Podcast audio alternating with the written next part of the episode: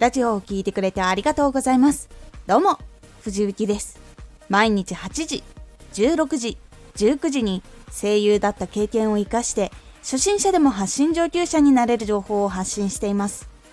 さて今回は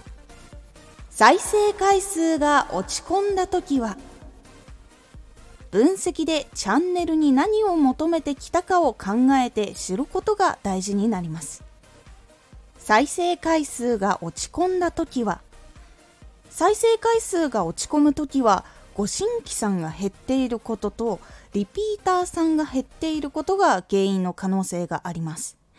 離れてしまう原因を探るために何を求めているのかを分析して考えていくことで回復しやすくなっていきます。分析をするとしてもどのように分析をしていけばいいのか。下がり始めたと感じる場所。そして多くの人が来てくれていたあたりを探します。自分がどのことを発信していた時は来てくれる人が多かったっていう時期内容。そして最近の内容はあまり当たっている感じがしない。だいたいどれくらいから下がってきていると感じているのかっていうのと最近の内容を絞っていきます。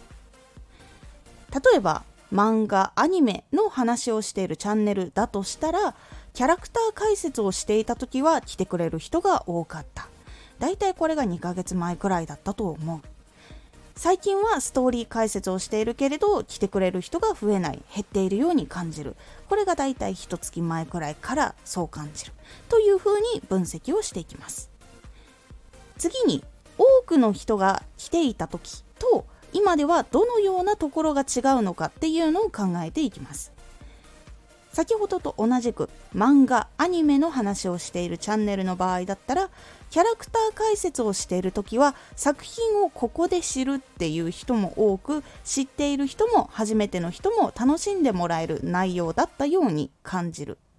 その時はネタバレは大きくはしないけどキャラクターの面白いところはピックアップして話していた。最近はストーリーに注目しているから話を知らない人はついてきにくい。そしてネタバレを見たくない人は聞きに来ない内容になってしまっている。っていうことが判明したとします。そうするとその対策を含めてまたラジオの発信を作り直していくと聞きに来やすくなる。ということになります。最後は自分のチャンネルのプロフィール。チャンネル名アイコンからの印象と内容に大きな差がないかを考えていきます。チャンネルのアイコンは漫画本がたくさん並んでいる写真。チャンネルの名前は漫画アニメコア研究部。プロフィールの文章の中には最近のアニメから幅広くお伝えしていますと書いていたとします。ここで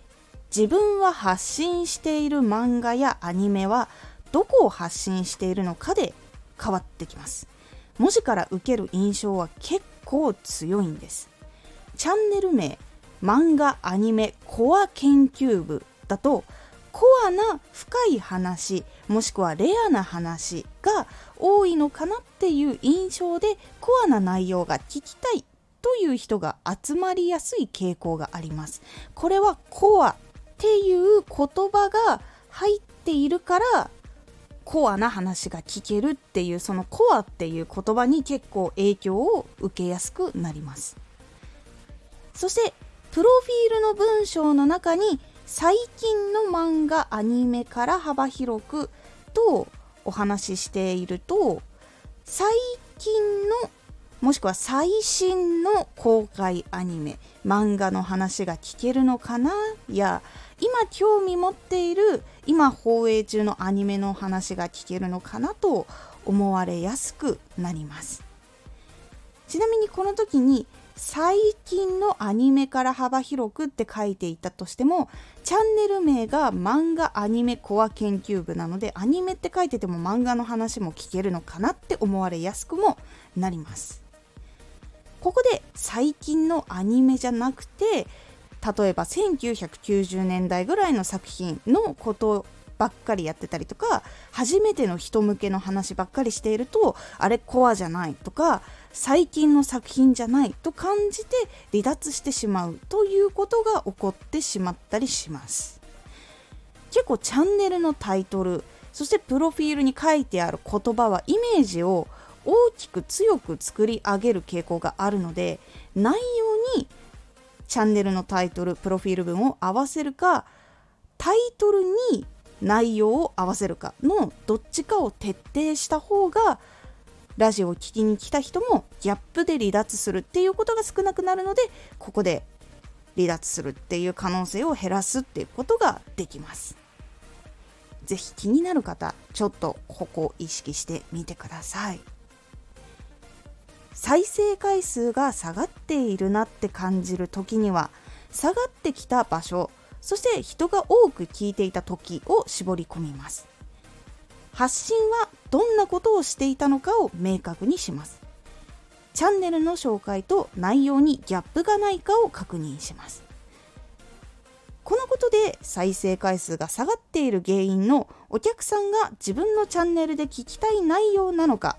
チャンネル名などからどんなことをイメージして来てくれたのかっていうことを把握することができるので内容を作り変えたり直したりっていうことができるので回復していく可能性が高くなるので是非気になる方は考えてみてください。今回のおすすめラジオ忙しすぎるのは良くない。